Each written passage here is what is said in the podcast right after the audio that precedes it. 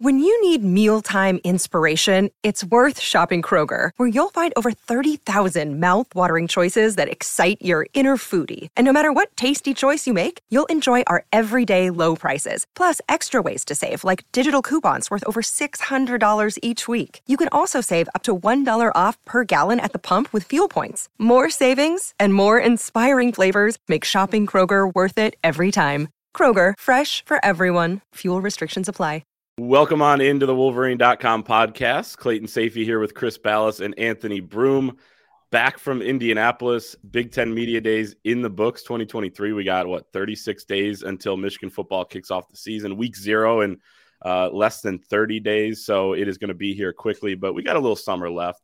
Uh, had a fun time down in Indianapolis. We're going to recap all the Michigan stuff from down there, maybe some more Big Ten uh, broader takeaways as well, whatever we decide to talk about. Uh, make sure to like this video if you're watching on YouTube. Like the video, hit that thumbs up button if you are not a fan of the NCAA. Hopefully, you get up to a, a few hundred likes there. Subscribe to our channel. And as always, head to the wolverine.com promo code GOBLUE2023 for 25% off your first year of premium access. That's G O B L U E 2023 for 25% off your first year. We're brought to you by My Perfect Franchise. Are you ready to leave the corporate rat race for the American dream? Looking for a side hustle while working your current job? Wanting to diversify, build wealth, and or leave a legacy? Well, Andy Ludicky can help. Andy is a franchise consultant as well as a franchise owner and helps people find franchises that fit their skill sets, financial requirements, time to commit, and more. His services are 100% free, and he's here to help if you have any questions about business ownership. Contact Andy Ludicky on the phone 404 973 9901 or via email andy at myperfectfranchise.net. Also, go to his website. Those watching on YouTube can see the site right there www.myperfectfranchise.net. You can book a time with him on his calendar there. So, again, 100% free consultation. Take him up on that and explore if uh, franchise ownership is right for you. Fellas, how we doing? We got back. We uh, you know, a little travel day yesterday after uh, talking to Jim Harbaugh and the Michigan players. Uh, how we feeling now that uh, Big Ten media days are in the books? Rested, man, relaxed, and uh, you know what? Looking forward to the next 36 days of summer. Um, you know what? We're going to have a lot of opportunities, hopefully, with the Michigan coaches and players here over the next 36 days. But I like it because it kind of breaks it up a little bit. You get just enough football, right, to get people excited again and to get you excited and to talk to Jim Harbaugh, who, by the way, looked extremely relaxed, looked in great shape, looked happy. Uh, nothing to be ashamed of, he said, and he's absolutely right. I'm sure we'll talk about that when it comes to NCAA violations. But you know what? Now we've got enough material here to get us through to the start of camp on August 2nd. If you haven't checked it out at the, the Wolverine.com, we got about I think 15 stories up yesterday. It was crazy. So, and lots and lots of really good stuff in there and more to come. So, appreciate you guys coming on the ride with us. Yeah, I mean the the analogy that I keep using for it is it feels like the first day of school, right? You got all the beat writers there with their backpacks waiting outside, you know, to get their bags checked, and you get inside, and uh, thank God uh, it wasn't an inside event because it was 97 degrees uh, in Indianapolis yesterday. Bit of a scorcher, but uh, yeah, it, it's nice to get that taste, and and I know we'll get through it. Uh, we'll get to it, and it's not, uh, you know, not trying to take the wind out of the sails, but fairly business as usual. I mean, outside of the Jim Harbaugh uh, NCAA investigation stuff, there's really not because there's so many known commodities about this football team and not a ton of question marks. Um, it really was more of a hello, how are you doing, as opposed to finding out all these groundbreaking things, which I'm sure we will over the next 36 days. But good to get down there. Uh, good to see, you know, members of other beats that we see a couple times a year. Um, you know, good to see people from our own beat that we haven't seen all summer. Uh, it's just uh, just good to get back out there, and it's good to feel busy again. I like the school analogy. We're at a restaurant on uh, Wednesday night, and Clayton walks by a, a, table of competitors, and was we're walking out. He goes, "Nerds." So that was not me. that was Anthony. Oh, it was Anthony. Oh my God, even better. I should have known. you bully. Just to be clear, yeah. well, you know me, right. I I'm, I'm projecting the things that happened to me to other people. You're pot stirring. That was great. It was fun. No, we had a great time. All good fun. It. Yeah. Well, sometimes. Yep. All right. What's up, Clay? Let's talk about uh, how Jim Harbaugh handled the NCAA stuff. Um, obviously, that came out heading into Big Ten Media Day. I think pretty clear uh, which side leaked that, wanted to put the pressure on him, make him answer questions about it, which he really can't, right? And I think that's kind of the point too. And made clear, he's he, he said at one point he's not at liberty to, he's unable. I'm unable to. Uh, he was basically saying it in every which way, and reporters are trying to frame the question in many different ways. Uh, he obviously, you know, I think some of them were, you know, cover other teams or nationally, and probably don't realize that he is just going to keep saying the same thing over and over if you keep asking him. But he said he would have loved to talk about it. He loved to lay it all out there. He cannot right now. He said nothing to be ashamed of. Um, yeah, pretty much status quo on how he handled it, right? Yeah, and you know, basically what he said at, at the podium, he said, "I would love to talk about it, frankly," and and I think he will talk about it at some point. And I think what he will say is what he said at the beginning of spring ball when he said, you know what? If you compare us to perfect, we're not perfect. If you compare us to every other program in the country, we're probably as good or better than anybody else. And I think he's right. So, which is why, and we'll get to this as well, uh, these donors need to start ponying up for this NIL and really help him get the collectives where they need to be to be able to compete uh, because he's doing it the right way. They're not doing pay for play. They want to do things right, and uh, and he needs more support. So some of those donors need to step up. But uh, he's absolutely right when he says, you know, that he has nothing to be ashamed of. This is about a, a hamburger, as we reported initially several months ago, and you know, committed recruits that came to town, you know, on a whim. You know what? And uh, I guess COVID had put a stop to some of the the in-person recruiting but these are committed recruits that just decided to come in and surprise them you know and instead of sending them back on their way hungry you know, um, sees them and buy maybe buys them a burger or allegedly buys them a burger. So, um, and then says he doesn't remember. He didn't even lie about it. He said he didn't remember. So, you know, a common strategy, a defense strategy, I guess you would say. So, but you know what? He said it, I think about seven or eight people tried to bait him into saying something. And he said, I can't. You don't understand. I can't during the investigation. Didn't stop him from trying. Yeah. I mean, it's, it's kind of funny to watch a lot of these reporters, especially some of them. And I'm not outing anyone. I'm just talking about the collective in general. Name um, names. They're not. They're not capable of playing the mental gymnastics that would coerce uh, a response out of Jim Harbaugh. So it is funny to see a lot of people keep trying. Um, and that's where it makes you know the NCAA because let's call it what it is. Like they're the ones who leaked this uh, to ESPN earlier this week, and um, it's such it's just such weasel behavior, and it goes back to you know this being essentially Jim Harbaugh is essentially being tried in a kangaroo court right now. That's my take on the whole situation. I mean, yeah, I get it. Technically, uh, the NCAA is the governing body of intercollegiate athletics, and you know you can't exactly tell them to pound sand, but all these other schools do it and get a slap on the wrist. But because Jim Harbaugh digs his heels in, um, you know they're trying to, I don't even say make an example out of him, just um, they're mall cops. That's what they are. Uh, so the fact that the fact that they come out and, and they're you know that report comes out and then you've got these reporters trying to play you know the tennis match with Jim Harbaugh and, and aren't getting served anything back because it's a legal matter. There are lawyers involved with the NCAA.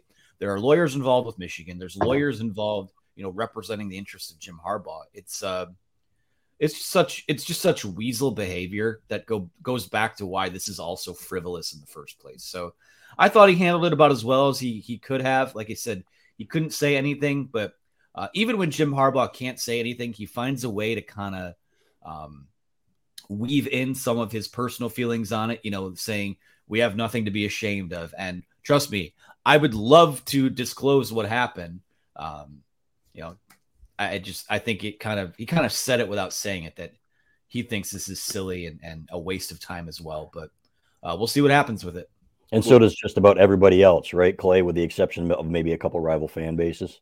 That's literally what I was about to say. Is like it, it's perfect because nobody likes the NCAA at this point. Nobody trusts the NCAA. I mean, we saw what happened with Tennessee.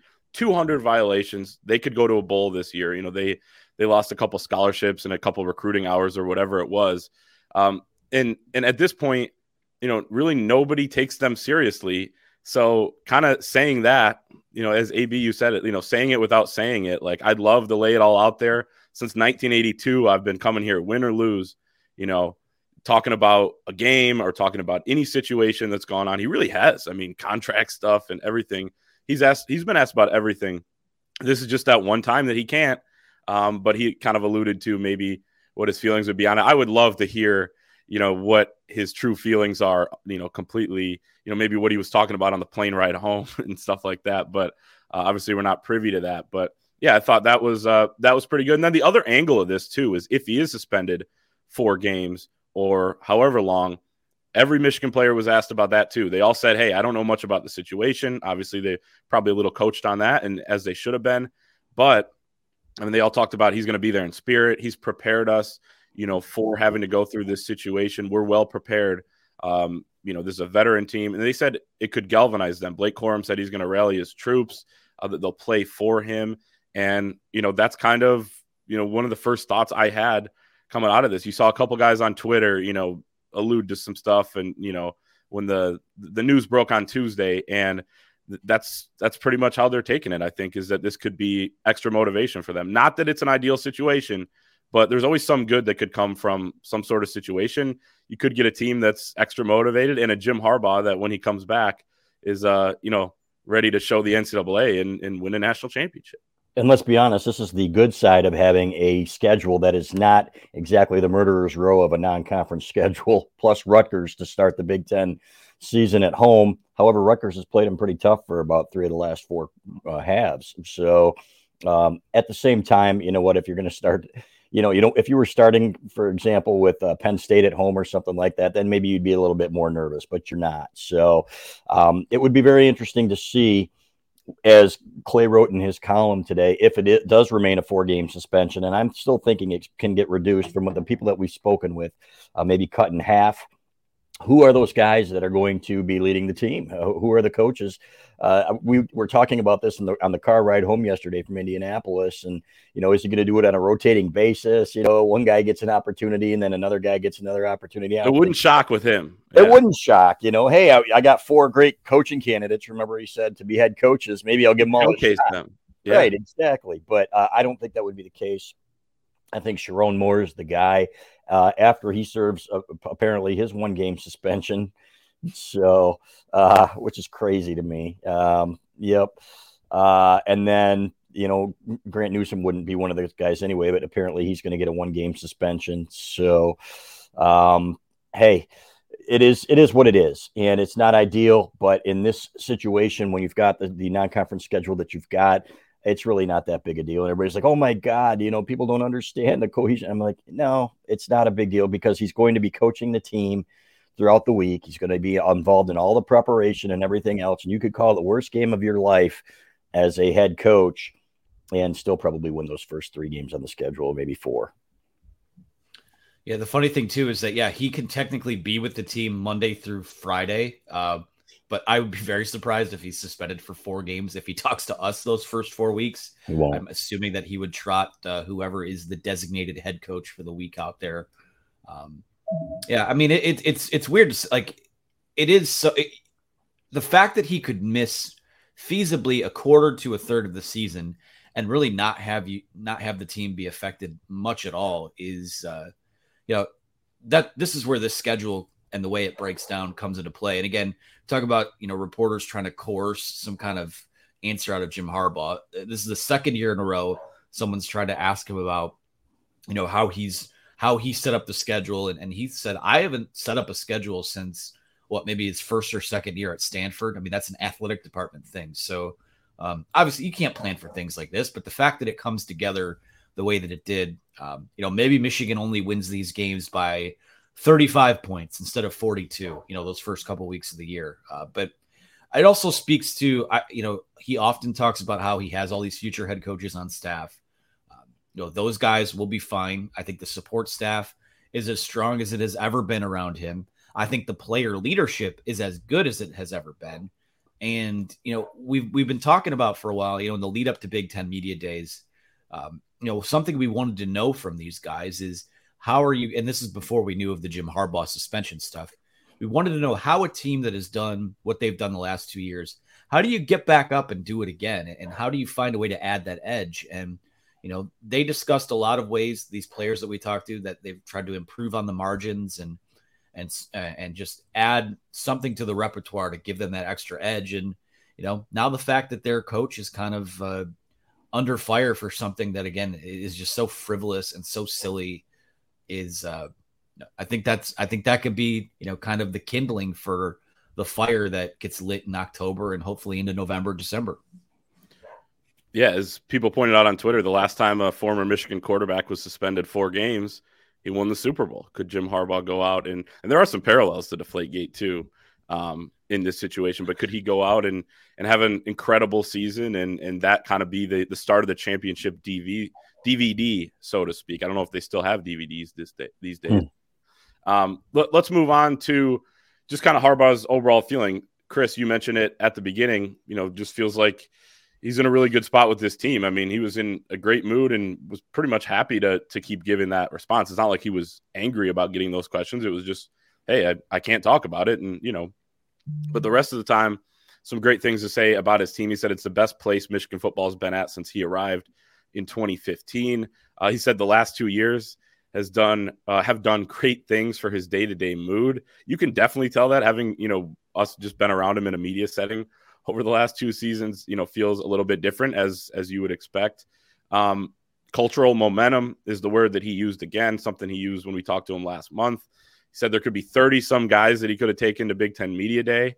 Uh, and that's kind of right. I mean, you know, they take seniors and fifth year guys, but they got a ton of guys that that are just those guys that are now telling Jim Harbaugh the same things he used to tell his players. And that was his evidence for the cultural momentum hey, coach, it doesn't matter what we did last year, you know, and that is that's powerful stuff when you have players leading the charge on that. He doesn't need to say it anymore, even though he obviously will if he needs to. He talked about key performance indicators being way up, uh, KPIs, speed, agility, strength, flexibility, and mobility. So there are, you know, this team could be even better as we kind of expect to have a chance to. And by all accounts, I mean they are they are in a great, great place at this point. Yeah, they really are. And, you know, one of the things he said too, it wasn't just that he couldn't talk about it um, or just that he didn't want to talk about it. He did want to talk about it. He, he, said to one of those guys, he said, I feel you, you know, when he was talking to, uh, you know, I want to talk about this. So uh, there's no question in my mind that at some point he is going to uh, say his piece on that. By the way, look how good Blake Corum looks, man. That kid uh, was styling. So, but he is one of the leaders. Uh, you talk about leadership, right? I was thinking about how many guys on this team could be captains, and uh, one of those idiot Ohio State writers asked about four or five dumb questions, so I couldn't ask Harbaugh about the possibility of having like six or seven captains this year. You never know. Uh, how many? Uh, and he said these three guys that I brought here: Blake Corum, Mike Sainristil, Kris Jenkins. Um, he said all the guys on our team would would say the same thing that these guys belong here, and I think you'll see all three of them being captains. Uh, then you had some idiot asking about why isn't JJ here, and what did you say to him to, you know, maybe it's like, come on, man, you know, and and it, uh, did you have to talk to him and let him know? And it's like, no, because uh, JJ doesn't care. JJ is not one of those guys that has an ego when it comes to these things, and that was what makes him such a great leader. So, so much leadership on this team and um, and he was and Jim just seems to be you know when you when you pound your rival you didn't just beat him you pounded in the last two years. You pound Ohio State and uh, just absolutely own them in the second half and now you're favored to win the Big Ten and you're pretty confident that you're going to do it and you can tell it on all these guys. You know it, it, I've said it for years. It takes getting over the hump one time to realize that you can do it again and uh, to to really get that confidence. And now they've got it. So you can see that they are feeding off the confidence of their coach, of their leaders. I, I've never met a more confident Michigan player, other than maybe Charles Woodson, than Blake Corum. And uh, these guys, are, they're ready to go, fellas. Um, they may or may not win the Big Ten. They may or may, may not win the championship, but I guarantee you it won't be because of A, lack of preparation, or B, overlooking anybody and being immature that way this group could lose, I mean, one or two games, and it could just be because they got outplayed. And that's right. where I liked I liked the the quote. Uh, a couple guys said it. Harbaugh said it. I think Mike Sainristil said it, but they don't see this as you know championship or bust. And obviously, those are the goals. They set the same goals every year: beat Michigan State, beat Ohio State. Uh, you could throw Penn State in that mix as well. Win a Big Ten title, win the national title, and that's going to be the standard they hold themselves to. Uh, but you know, at the same time, these guys aren't putting that type of pressure on themselves where, uh, you know, they're going to think about the national title game or, you know, I know there's the beat Georgia drill, and I'm sure we'll get into that a little bit. Um, but they're not thinking about, you know, the trip to Houston, you know, here on July 28th as we sit here and record. You know, they're they're waiting for fall camp, which starts on August 2nd. And, and, and this truly is, I mean, this team, and you can see it the way that they've played the last two years and the way they've prepared over the last two years. This truly is a team that handles its business one day at a time, one week at a time. They don't get too high, they don't get too low. And I think that's been the biggest difference in, in why they've been able to turn this thing around is that you don't see you don't see that deer in the headlights look anymore down on the sideline because they've seen everything, they've fought through everything. Um, you know that that bingo card continues to get filled of the things that they've they've been through whether it's you know uh, you know the post game stuff after Michigan State last year whether it's a quarterback controversy whether it's and now it you know with your your coach being suspended potentially that first 3 or 4 games of the year um you know they they've seen it all and, and nothing really phases them. And you know if they lose it you know they didn't lose they know, they didn't lose to TCU because you know they didn't prepare effectively or they didn't uh, you know they overlooked it. Maybe they overlooked them a little bit. I, I don't know. I, I can't speak to what their prep looked like but they just got outplayed that day. They didn't play their best game. Their opponent played a better game. And uh, I, you know for from a michigan perspective i think that just handling your business day in and day out is going to be what these guys do. And um, you know it's why you know it doesn't always provide for the best quote or the sound bite but can't argue with the results. No doubt. Yeah, day by day, you know, kind of a something that came up quite a bit as you mentioned. Blake Corum has never been he- fully healthy against Ohio State. He was dealing with a high ankle sprain in 2021 last year. I still can't believe he gave it a go. Uh, you know, and you almost forget that he he did in a way. I was rewatching that game a couple weeks ago. In the beginning, it's like, oh yeah, Blake Corum started this football game. Donovan Edwards finished it, obviously, uh, and then 2020 they didn't play clearly, and you know he was asked about, does that give you some more motivation going against them? He said, I'm just, you know, yeah, I'm excited to play him, but I'm just ready for August 2nd. So it just feels like these guys are in the moment right now. They're not overlooking anything, even though every single goal out there is at the back of their mind, as Blake said. Beating Georgia, you know, winning the national championship, Ohio State, Michigan State, Penn State, pretty much win every game, you know, and, and that's they're going about it by by doing their work on a daily basis.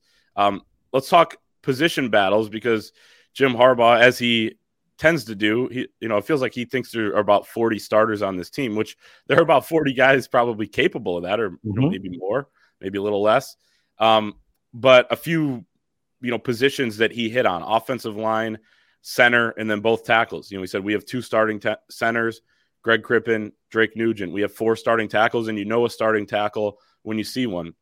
Ladarius Henderson, Myles Hinton, Karsen Barnhart, Trente Jones edge rusher. You know, he said that could be another position, kind of like quarterback last year, where two guys start one game, two guys start the next game, and then you kind of figure out the rotation. It may go into overtime, which would be the beginning of the season, another luxury with this schedule. Um, and then corner, you know, uh, Josh Wallace will have the license and ability, so we could cross that one off our bingo card. Uh, AB was thinking of making a bingo card for Jim Harbaugh going into the day, and each and every time he hit one of the things we joked about putting on there, uh, I, I kind of chuckled to myself. That was one of them. Josh Wallace and you know a few other guys in contention there. But your guys' thoughts on some of those position battles that Jim Harbaugh touched on pretty briefly?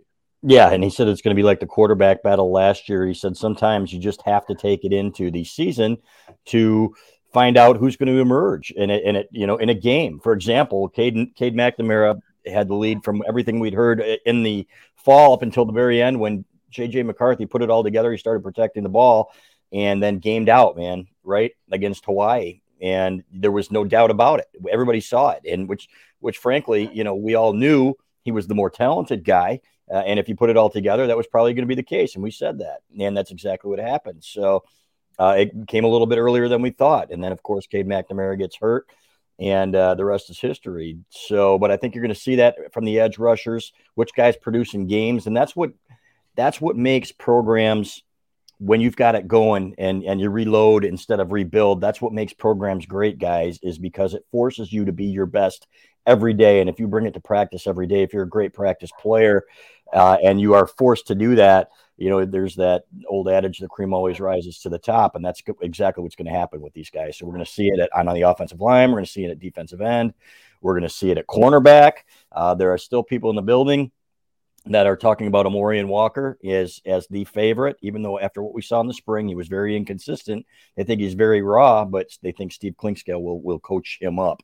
So, uh, but these are all position battles that need to play out, and uh, and I'm excited for it because there are a ton of talented players on this team, guys that would start second teamers, guys. The second teamers would start for a maybe a majority or a good portion of the other teams in the Big Ten. And when I look at the position battles too, I hone in on the cornerbacks and I hone in on the offensive line. Uh, you know, given that you know, obviously number two cornerback to me is uh, the biggest question mark right now in terms of who's going to wind up starting there.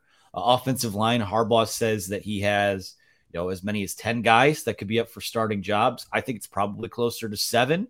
Um, you know, we'll see uh, what winds up being the case there, but when it comes to the edge rushers, I mean, I'm not really worried about that being a position battle because all those guys are going to play as we saw last year. And, you know, really what you're trying to sort out is who's going to be on the field the most. And I think that Jaylen Harrell's probably going to be one of those guys because of the fact that, you know, he is a three down player. He can drop into coverage, he can rush the passer, can set the edge, stop the run. Uh, you know, he does a lot of things that, uh, you know, it's not as flashy as the pressures and the sacks, but that's a guy that's going to be out there. And then from you know Braiden McGregor, Josaiah Stewart, Derrick Moore, like I said, all those guys are going to play, and they're going to play a lot. And it might be a scenario where you know, that changes week to week depending on who's hot, what the matchups are, and things like that. But you know, you look at that offensive line, you look at that cornerback room. I think backup quarterback is also going to be one that uh, is hotly contested during camp with uh, Derek, uh, um, Davis Warren, Jack Tuttle, and Alex Orji in the mix for that.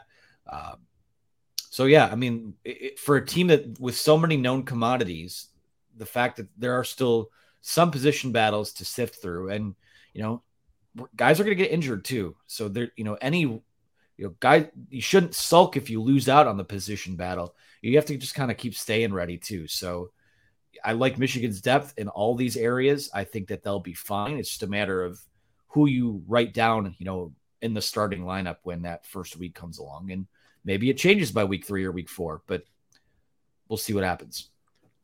Yeah, and competition is a great thing to have too. Just because you're a good team, you know, to have a lot of different options of guys that can play is a positive, and that's gonna you know raise the level of everybody. Uh, you know what else is great? It's Caldera. Caldera is just absolutely fantastic. They want to remind you that first impressions matter. No two ways around it. What's the first thing that someone notices about you? In most cases, it's your face. And more importantly, your skin. If you aren't already, it's time to put your best face forward. How do you do that? By adding in a skincare routine. And you know what? It's not hard. You just don't have the right tools until now. Clinically proven to reduce wrinkles, fine lines, and signs of aging, Caldera Lab is the leader in men's skincare and is here to save the day. Use our exclusive code MISH23, M I C H 23 at calderalab.com. That's C A L D E R A L A B.com to enjoy 20% off their best products. Caldera Lab creates high performance men's skincare products, and the regimen leads off their product lineup. A twice a day routine to transform your skills just takes about a minute in the morning, minute at night. So get 20% off with our code MISH23, M I C H 23 at calderalab.com, C A L D E R A lab.com. That's 20% off at calderalab.com by using the promo code MISH23. Uh, they sent us some stuff. It's been fantastic. So go and check them out. Appreciate them for sponsoring us. Um, let's get back into some Michigan football here. Ryan Day talked on Wednesday, day one. Same with Mel Tucker, and I'm you know sure we'll mention maybe him at the end and some quick hitters. But uh, Ryan Day, you know, had the probably disadvantage of going first, you know, and then Jim Harbaugh's the next day. He gets to see and hear about maybe how some of the reaction to to some things were. But uh, Ryan Day believes it should be considered. he was asked about this. He didn't bring it up on his own, but it should be considered that the Ohio State Michigan game uh, could be moved off of the final regular season uh, week heading into 2024 or I guess a couple of years down the line because they already have the schedule because they could play two two weeks in a row they could play three times in five weeks or three times in the season, given that we're moving to a 12 team playoff. Um, then Jim Harbaugh says, Hey, we'll expect it at the end of the regular season. It's kind of become a tradition. Um, you know, didn't necessarily have much of an opinion on it, didn't go super in depth on it, which is probably the smart play. I mean, you, you get people kind of, you know, the social media reaction to Ryan Day because he's one and two against Michigan. Uh, it's kind of easy to, you know, to clown on him a little bit. But your guys' thoughts on on uh, really because it, it is fair to consider it. I think for sure. I don't know that you move it. I, I probably wouldn't be in favor of that, but it's definitely something to think about. But your thoughts on how each guy handled it, and maybe your opinion on when it should be played. It's funny because uh, you know, I think a lot of other fan bases, and maybe Megan, our producer, can weigh in here with the arrogance of assuming that you get to that game and it's gonna, you know, both teams are still gonna have an opportunity just because they're they're so good at the end of the year that maybe they're gonna be good enough to, you know, already be have Big Ten championship game clinched, you know. So uh, I don't think that's to happen very often, guys, especially in, in the revamped Big Ten. So, uh, yes, these two programs are on the top of the world right now. There's no guarantee that it'll remain that way. Um, you look at what happened to Michigan for so many years. You know, it takes one bad hire. Uh, I don't think that Ohio State will ever allow that to happen. They've become one of those Southern, by any means necessary programs where you know football means everything uh, to the school. So, but we've seen it happen at Michigan, and we've seen it happen at Ohio State before. We've seen it happen at Notre Dame. We've seen it happen everywhere. So there are no guarantees. Um, but to me, it's you know what it's tradition. You got to keep that game the last game of the year, flat out. Uh, it, not just that, but everything in the season builds up to that game. There's no rival on the schedule that compares to Ohio State. It's not even close. There's no close second, fellas. This is the game, you know. And uh, to me, no, there's something wrong about it. And I remember when Dave Brandon was exploring that as Michigan's athletic director, you know, 10 years ago, and everybody's like, this is ridiculous. And I still feel the same way about it. If you have to play back to back weeks, you play back to back weeks, and and so be it.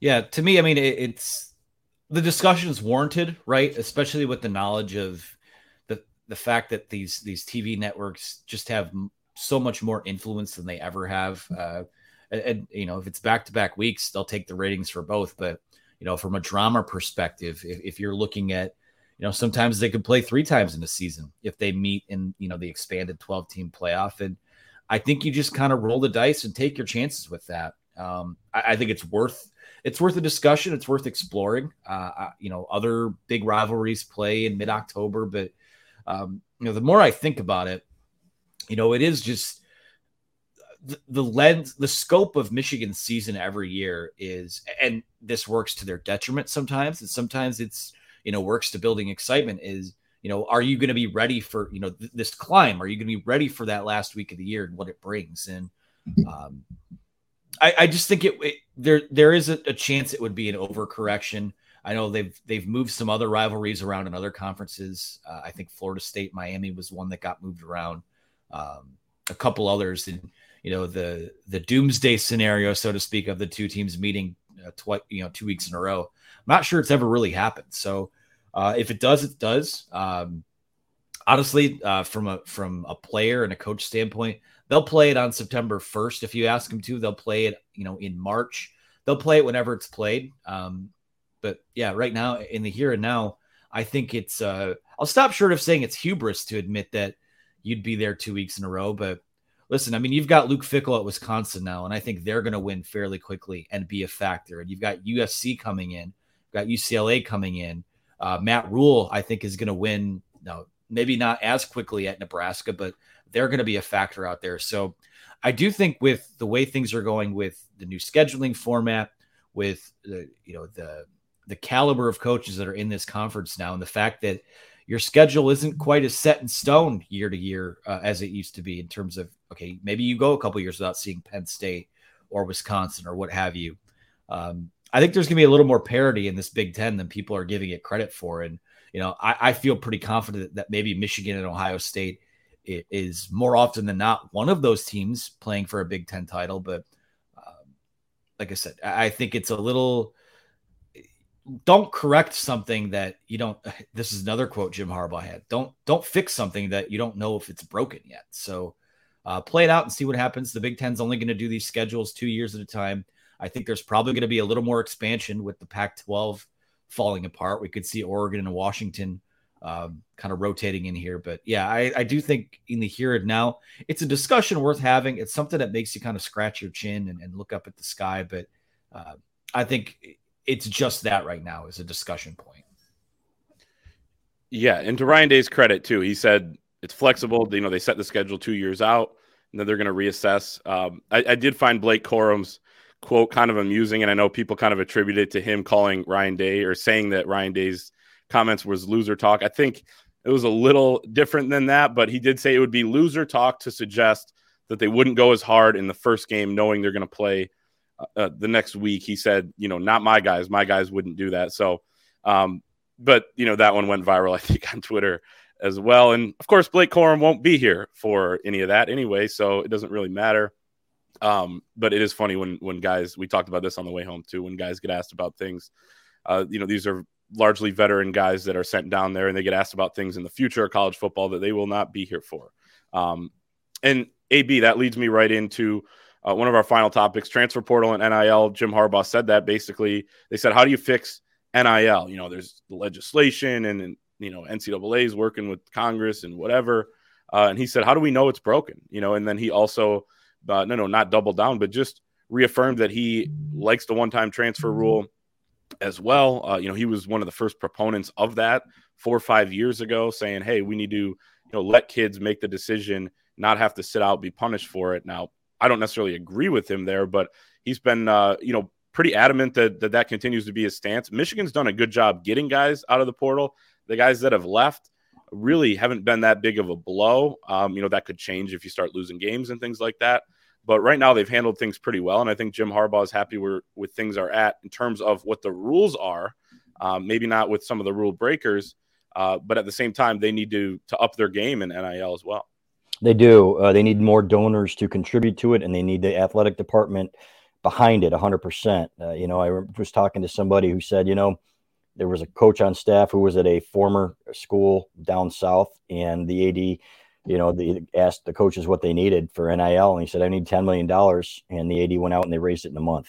Right? So go do it. You've got the donors. You know, quit hiding the, the little donor list or whatever, and quit competing for that dollar, and go support your coaches because that's going to be the future of your program. And you're not going to have a program to support on a high level if you don't do it. So that would be my message. Number one. Number two, I don't agree with Harbaugh because I don't think NIL and the transfer portal work together. Um, I, am the one year transfer rather and the transfer portal work together, bec- or and with NIL because here's the thing. Now you're just basically creating free agency, and if there is, you know, you can go. You look at what happened at Michigan State with Keon Coleman and Payton Thorne, and it's just like at the last second you lose your quarterback and your receiver, and people can say, you know, give various reasons for for that, but uh, to me, there's basically one reason, and they got pretty good NIL deals. You know, you can call it pay for play or whatever you want. That's just my opinion, my thought on it. So uh, it doesn't work together. So um, I th- still think they have some things they have to figure out, and certainly Michigan has a lot to still figure out on the NIL. I, I give Champion Circle all the credit in the world. Number one, I think Jared Wangler and his gang are doing a phenomenal job. And, you know, they got to be careful in what they say about the support they're getting. In my opinion, they're not getting the support they need to get some more of these donors on board to understand the urgency needed here to fund that.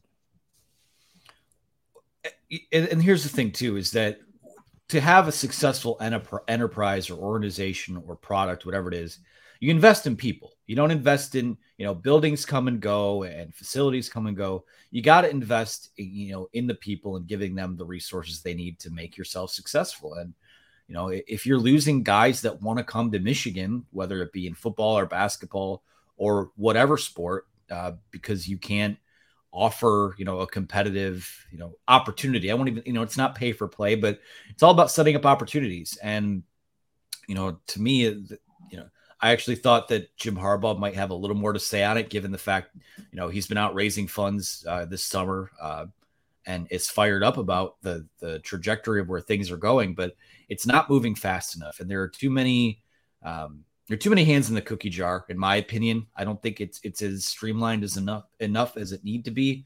But the you know, moving forward, again, it's it's slow incremental process or, or progress. I think that Michigan is doing it the right way uh, from the way that they've kind of you know sold. Hey, we're not going to pay you to come here, but once you come here, we will get you taken care of. Uh, I think that's the way to do it. But uh, still, just too many factions and and a little bit of you know with a tinge of infighting and and confusion about you know what the path forward is. I there's still some work to be done there, and uh, you, you better figure it out because you know you have a nice little window here to keep this thing going, but you got to also evolve yourself as you know the landscape is evolving, and and that's you know Michigan you know puffs its chest out about being the leaders and best, and right now they're just they're kind of lagging behind, and it, to me it's they're they're doing it deliberately, and I don't know why that's the case.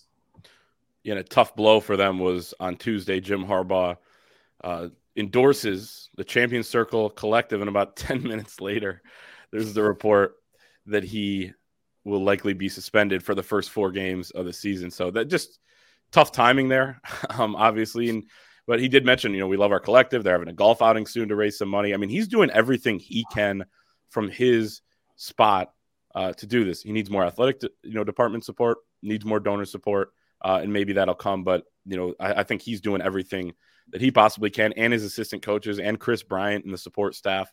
So they're getting on the road and trying to you know up those efforts. Uh, final takeaways from Big Ten Media Day.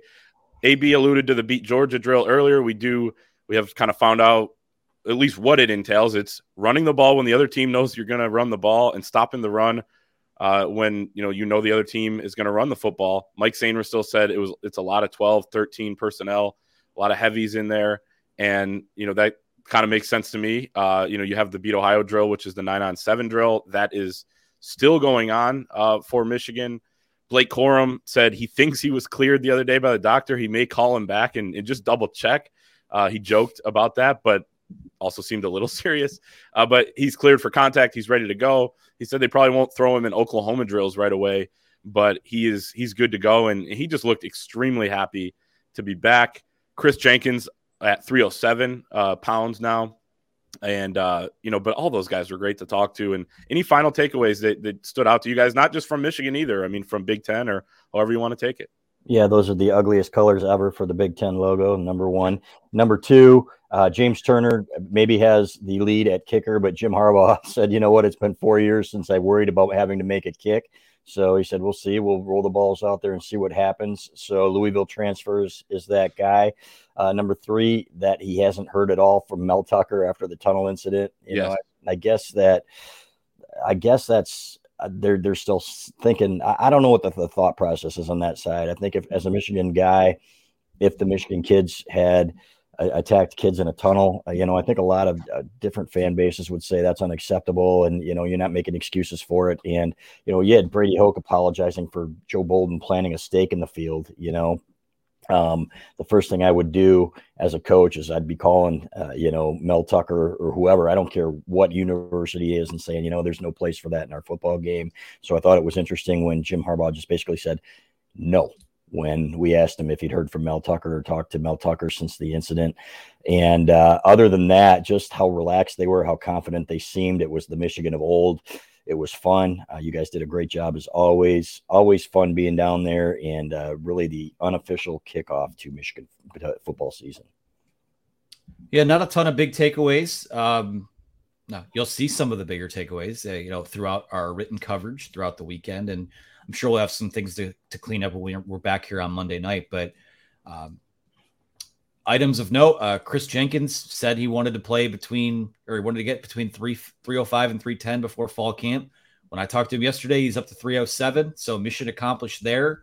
Uh, assuming he doesn't, you know, lose a bunch of weight in the next couple days before camp starts. Uh, and a personal takeaway: too many 7:30 kicks this year. Uh, NBC slate was uh, or there it's more of kind of a wish list. It's what they they plan to broadcast, but uh, Michigan's got a couple 730 kicks in there, one at Spartan Stadium, which you know from that perspective, not worried about it. You know these people making Spartan Stadium uh, out to be like it's the black hole in Oakland. It, it's not that. Like let's relax. They'll be fine going there. They've played there at night. They've won there before. Um, you know, 7:30 against Purdue is just you know, again, I know the fans love it because you have those extra hours to tailgate and get lubed up before going to the stadium. But man, oh man, that's that's just too many nights where we're up working and right until two or three in the morning, and, and no one's gonna no one's gonna cry for us. Uh, no one's gonna feel bad for us. I don't expect them to. It's just more of a personal kind of, you know, darn it to me. I will say one thing about that. Uh, they have never played at night at, at uh, Michigan yep. State. They've played in the afternoon and it's gone into the night, but it's never been a night game there. Number two, when you've got some in the local media with huge followings saying Michigan fans better not go or they're going to get a battery in the head, that's absolutely absurd. And that basically sets the expectation for what to expect at that game. So tone down the rhetoric. And again, that's what leads to things like what we saw in the tunnel last year. It's a damn football game let's get a little perspective here. Absolutely. and I would I would just real quick, Clay. Sorry. Yeah, uh, remember also that Twitter and social media and and these viral clips, it's not real life. Like go outside, touch grass, get you know, have a beer on the porch, go for a walk. Like social media, Twitter, what happens on Twitter is not real, and no. it's not, in my opinion, not reflective of uh, of what the state of the right like if your perception on the rivalry is what's happening on Twitter, uh, you need to find new perspective, honestly. Until it results in, in, a tunnel assault like it did last year, and coaches who can't simply pick up the phone and say, I apologize for that, or guys talking about how much they hate Michigan and the short, making fun of the short guy. Then you rile up a group of people. Uh, you know what? When 95% of them, when Mark Dantonio called Mike Hart, you know, was making fun of Mike Hart's height and everything, 95% of the fan base in a poll said they agreed with him and they loved it and that that hatred needs to continue. So that's the only place that I would disagree with you on that, Anthony. I don't think it's just social media. I think it starts at the top and it needs to be reined in no matter whether or not Mel Tucker believes that. Yeah, I won't disagree with that. Just just more like how fans talk right. to each other. I agree with all. that too. Yeah, I had great interactions with Michigan State fans on Torch Lake this year that were some of the most down to earth people I'd ever met. It was a lot of fun. But you know what? Starts at the top with the leadership. Be better leaders, fellas you have many Michigan State fan friends. Not many. they don't like me very much, and that's okay. So, yeah. but but I'm more than willing to make more. So come on over for some quiche. I got one in the oven. So let's wrap this up. Yeah, just don't bash people over the head with a helmet, and you know we all should be good. Or don't throw batteries at people. Not familiar right. with that radio host, but that was uh, that was quite the tough look there. Um, thank you everybody for watching and listening. Reminder on our YouTube channel, we got the full 38 minute uh, interview with Jim Harbaugh up. We have 39 minutes with Blake Corum, I think 17 minutes with Kris Jenkins, and 11 minutes with Mike Sainristil. So I think those are accurate. Uh, so go check us out there. Subscribe to our channel. Like this video if you are not a fan of the NCAA. Join us over at thewolverine.com. Go Blue 2023 is the promo code for 25% off your first year of premium access. Thank you all for watching and listening, and we will see you next time.